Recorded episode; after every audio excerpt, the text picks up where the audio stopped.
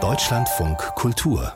Lesart Tankstellen und Raststätten, das sind doch die romantischen Schauplätze des modernen Menschen, wenn man allein daran denkt, wie viele Filmszenen, aber auch Episoden in Büchern an diesen Hotspots der Mobilität spielen. Das Auto hat seine eigene Architektur hervorgebracht, aber dass es gar nicht unbedingt die ist, die mir da eingefallen ist, sondern auch Hochhäuser, Ateliers und Thermalbäder, das habe ich bei Erik Wegerhoff gelernt. Er ist Architekturhistoriker, unterrichtet an der ETH in Zürich und gerade ist er für ein Forschungsprojekt Gast der Bibliotheca Herziana in Rom und dort ist er für uns in einem Studio. Hallo, guten Morgen, herzlich willkommen. Guten Morgen. Herr Wegerhoff, Sie haben seit über zehn Jahren, habe ich gelesen, dazu geforscht, wie das Auto die Architektur des 20. Jahrhunderts geprägt hat. Kommt das aus einer persönlichen Leidenschaft fürs Autofahren oder was hat Sie dazu motiviert? Ja, das, äh, vielleicht merkt man das schon an der langen Recherchezeit, dass ich gar nicht so schnell unterwegs bin. Es kommt nicht aus einer Leidenschaft fürs Autofahren.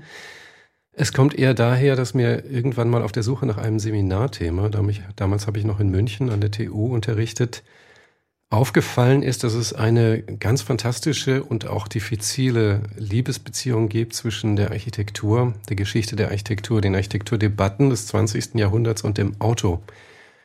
Und dann kam so langsam, langsam eins zum anderen. Eigentlich ein Sammeln über die Jahre, aber persönlich bin ich eher passionierter Fahrradfahrer. Aber Sie sind nicht mit dem Fahrrad bis nach Rom gefahren von Zürich aus. Nein, ich bin äh, diesmal mit dem Zug gefahren und ich bin auch schon mal mit einer Vespa gefahren, muss ich zugeben. Das war vielleicht die schönste Variante. Sie fangen ja auch mit Zügen an äh, und da haben Sie einen sehr eindringlichen Einstieg in Ihr Buch, nämlich mit so kathedralenartigen Bahnhöfen und einer Abbildung davon, wie 1901 eine Lok ins elegante Bahnhofsbuffet von Frankfurt am Main reingerast ist. Das ist wirklich beeindruckend. Wofür steht hm. denn mhm. diese Kollision? Ja, die steht eigentlich für das, was damals nicht sein sollte. Also wie jeder Unfall eben das Gegenteil des Normalfalls ist. Da ist eine Lok, ein Schnellzug mit ungebremster Geschwindigkeit in den Kopfbahnhof eingefahren und damals waren die allermeisten Bahnhöfe aus dem 19. Jahrhundert stammend Kopfbahnhöfe, also eigentlich solche, die die Geschwindigkeit auch architektonisch zum Ende bringen sollten. Eine Art riesiger Prellbock, zugleich auch so eine Art Maskenarchitektur, wenn man an diese großen Bahnhofshallen denkt, äh, die die einfahrenden Züge in die Stadt maskieren.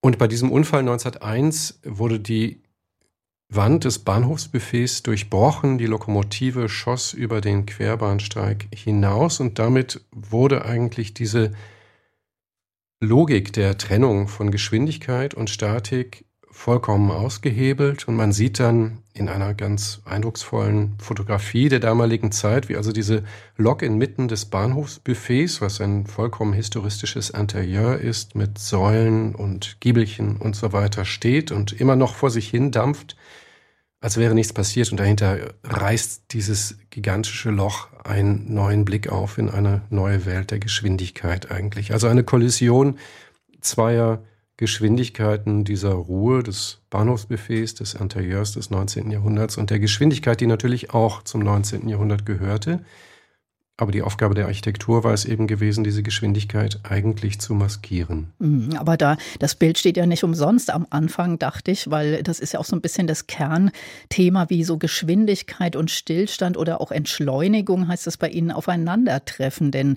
Sie stellen ja die These auf, ähm, die ich erstmal überraschend fand, dass im Laufe des 20. Jahrhunderts eine Entschleunigung stattfindet in der Beziehung zwischen Auto und Architektur. Dabei denkt man ja, die Autos fahren eigentlich immer schneller und immer wilder. Wie kommt da die Entschleunigung hm. ins Spiel? Das hat mich, äh, das hat sich im Laufe der Recherchen ergeben und das hat mich durchaus auch erstaunt. Das war keineswegs schon die Hypothese von Anfang an, mit der ich die Recherchen begonnen habe, sondern es hat sich eigentlich abgezeichnet, dass man einen Entschleunigungsprozess ausmachen kann, ja tatsächlich ausmachen muss von der unglaublichen Geschwindigkeitsfaszination der frühen Avantgarden, nicht nur in der Architektur, auch in der Kunst. Wenn man zum Beispiel auch an das futuristische Manifest von 1909 denkt, das Auto als neues Kunstwerk, Hochgeschwindigkeit als dessen, als das, was da besungen wird, dann entwickelt sich das allerdings ganz anders. Um die Mitte des 20. Jahrhunderts mit der zunehmenden Massenautomobilisierung, davor war das Auto ja eigentlich so ein Einzelobjekt, äh, das sich nur wenige leisten konnten. Das stand wirklich auch für das, was noch irgendwie kommt. Und als es dann da war, zuhauf, merkte man, das macht auch Probleme. Und diese Probleme muss auch wiederum die Architektur lösen, nämlich in Form von Parkplätzen, von Hochstraßen und so weiter. Und schließlich hat eigentlich die Architekturdebatte dann mit den 70er, 80er Jahren einen ganz anderen Weg eingeschlagen nämlich den, sich gegen eine Beschleunigung zu stellen, dezidiert und bewusst, wobei man natürlich sagen muss, Architektur, Architekturdebatten, Architekturtheorie auf jeden Fall ist normativ, also die erzählt, was sein soll, nicht oder vielleicht auch was werden soll, aber nicht unbedingt immer das, was ist. Also es ist zweifelsohne so, dass Autos immer schneller fahren können, aber die Architektur hat sich dahingehend entwickelt, dass sie eigentlich zu einer Entschleunigung des Autos beitragen will. Und zwar sowohl im Straßenbau, wenn man an die Spielstraße denkt, die verkehrsberuhigte Zone in den 70er, 80er Jahren entwickelt, als auch in der Architektur der Postmoderne, die dann wieder so mit schwerfälligen Formen eigentlich hervorkommt, die aus einem Zeitalter stammen, in dem es noch gar keine Autos gab, in den ebenfalls 70er, 80er Jahren. Mhm, auf die Parkplätze und Spielstraßen und vielleicht auch Fahrradstraßen können wir ja gleich noch kommen. Aber Sie fangen ja schon mit so einem Manifest der Geschwindigkeit an, nämlich mit der AWUS in Berlin. Das war ja die erste ausschließliche Autostraße der Welt 1921. War das denn so eine quasi Feier der Geschwindigkeit noch? Ja, absolut. Also da war man total unterwegs in eine vielversprechende Zukunft mit völliger Hochgeschwindigkeit. Schon damals waren Autofahrerinnen und Autofahrer unglaublich genervt von Geschwindigkeitskontrollen, die es da auch schon gab. Die Geschwindigkeitsvorschriften unterlagen noch jeder Kommune. Das heißt, man musste auch höllisch aufpassen, dass man irgendwo zu schnell fuhr.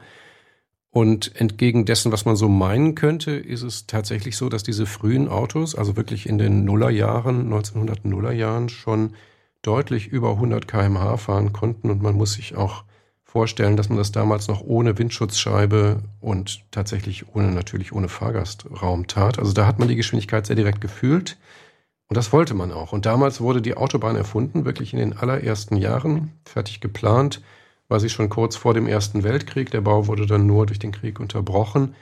Wurde erfunden als ein regelloser Raum der Hochgeschwindigkeit für Autos, wo eigentlich nur das Gesetz des Motors gilt. Und wenn man sich heute die Debatten anguckt, hat sich an diesem Ideal offenbar für viele Menschen auch nichts geändert. Mhm. Aber Sie haben dann viele tolle Beispiele, die, erstmal, die man erstmal so gar nicht mit Autos assoziiert. Zum Beispiel das äh, Atelier des Künstlers Amédée aux Enfants. Der hat sich von Le Corbusier ein Haus in Paris bauen lassen, ähm, in dem auch Platz für sein Auto war, denn der war auch Rennfahrer. Wie sind Sie denn da drauf gestoßen? Was hat das für Sie interessant gemacht? Darauf gestoßen bin ich ehrlich gesagt eigentlich wegen eines Forschungsstipendiums in Paris am Deutschen Forum für Kunstgeschichte 2012-13. Damit hat die Arbeit dann richtig Fahrt aufgenommen. Das war so das Initial und die Liebe von Le Corbusier, von dem Architekten Le Corbusier zu Autos, das ist an sich kein Geheimnis, aber ich glaube, dass der entscheidende Faktor bisher viel zu wenig beachtet wurde und das ist eben sein Freund und Mentor in den wirklich allerersten Monaten schon, als er aus der Schweizer Provinz, Le Corbusier ist eigentlich Schweizer gewesen und dann nach Frankreich emigriert, nach Paris gekommen ist und Amédée aux Enfants, der ein etablierter Künstler und Publizist und heute würde man sagen Networker war, in Paris, der Bohème der damaligen Zeit, der 10er, 20er Jahre, der hat Le Corbusier da eingeführt, auch in das Denken der damaligen Zeit und der künstlerischen Kreise eingeführt, aber er war eben auch Amateurrennfahrer und zwar ein sehr erfolgreicher. Der hat schon 1911 selbst ein Auto entworfen und war zeitlebens sehr, sehr stolz darauf, Amédée aux Enfants, dass er auch ein sehr guter Autofahrer ist und was vom Autofahren versteht. Im Gegensatz auch zu den Futuristen und so, die alle Vorgaben davon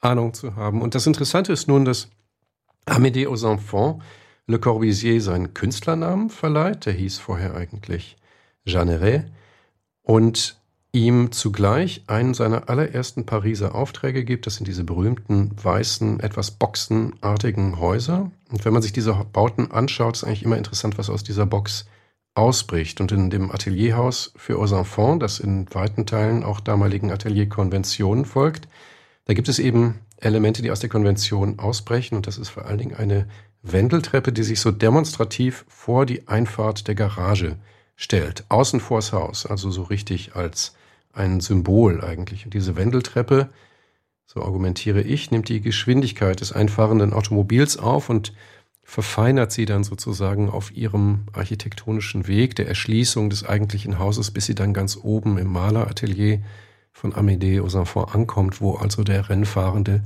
Künstler dann ganz dezidiert, bewusst und langsam aufgetragene Pinselstriche auf die Leinwände bringt. Also es ist auch so eine Art Kultivierungsprozess, den die Architektur da leistet, der automobilen Geschwindigkeit und die sich vereint auch oder manifestiert in der Person Amédée Enfants. Mm, Sie haben da viele so tolle Beispiele, auch noch äh, nehmen uns mit ins Hochhaus zur Palme in Zürich oder was ich ganz toll fand, mit in diese Therme in Wals, die Peter Zumthor gebaut hat am Ende einer kurvenreichen Sackgasse, aber eben auch zu diesen Parkplätzen, die wir am Anfang schon angesprochen haben oder den Spielstraßen, den Fahrradstraßen. Sind das denn irgendwie so die Manifeste des Mentalitätswandels, der sich auch ums Auto so abgespielt hat, diese Orte, Parkplätze, Spielstraßen, da wo eben eigentlich der Verkehr zum Stillstand kommen soll? Ja, auf jeden Fall. Also in den, den ruhenden Verkehr, wie das ja so schön in der Fachsprache heißt, ein Oxymoron, ein wunderbar widersprüchlicher Begriff, den, mit, um den muss sich der Parkplatz kümmern. Da ist die Architektur notwendig, um parkende, um stillstehende Autos zu sortieren. Relevant ist aber eigentlich das Hintergrundrauschen, also der fließende Verkehr, der eigentliche Verkehr, der darf nicht gestört werden. Und dafür ist dann plötzlich die Architektur auch zuständig, nicht nur für den eigentlichen Schnellstraßenbau. Mit der Spielstraße, glaube ich, da vollzieht sich dann nochmal ein ganz anderer Wandel und das ist auch was dezidiert anderes als die Fußgängerzone, die auch schon so ziemlich verbreitet in den 50er Jahren aufgekommen ist. Die Spielstraße kam zunächst in den Niederlanden und dann in Deutschland auch in den 70er Jahren auf, fand 1980 den Weg in die Straßenverkehrsordnung. Und da geht es tatsächlich darum, alle Verkehrsarten aller Geschwindigkeiten, also Fahrradfahrer, Fußgänger, aber auch eben Autos zu vereinen in einem Raum und nicht mehr auseinander zu dividieren. Aber der gemeinsame Nenner ist die Schrittgeschwindigkeit.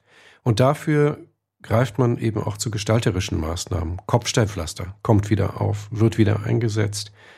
Poller das schönste und banalste architektonische Element mhm. der Entschleunigung vielleicht, die sich ganz dezidiert und siegessicher in den Weg des Autos stellt. Und das ist genau gleichzeitig mit den etablierten Architekturdebatten. Also mir geht es auch darum zu zeigen, was im Straßenbau passiert. Das machen nicht super berühmte Architektinnen und Architekten, sondern das machen irgendwelche Planungsabteilungen, das machen Gesetzgeber. Aber das läuft als eine große Kulturgeschichte des Bauens eigentlich parallel miteinander her. Erik Wegerhoff, vielen Dank für dieses Gespräch in Deutschland von Kultur und alles Gute für Sie. Ich danke Ihnen.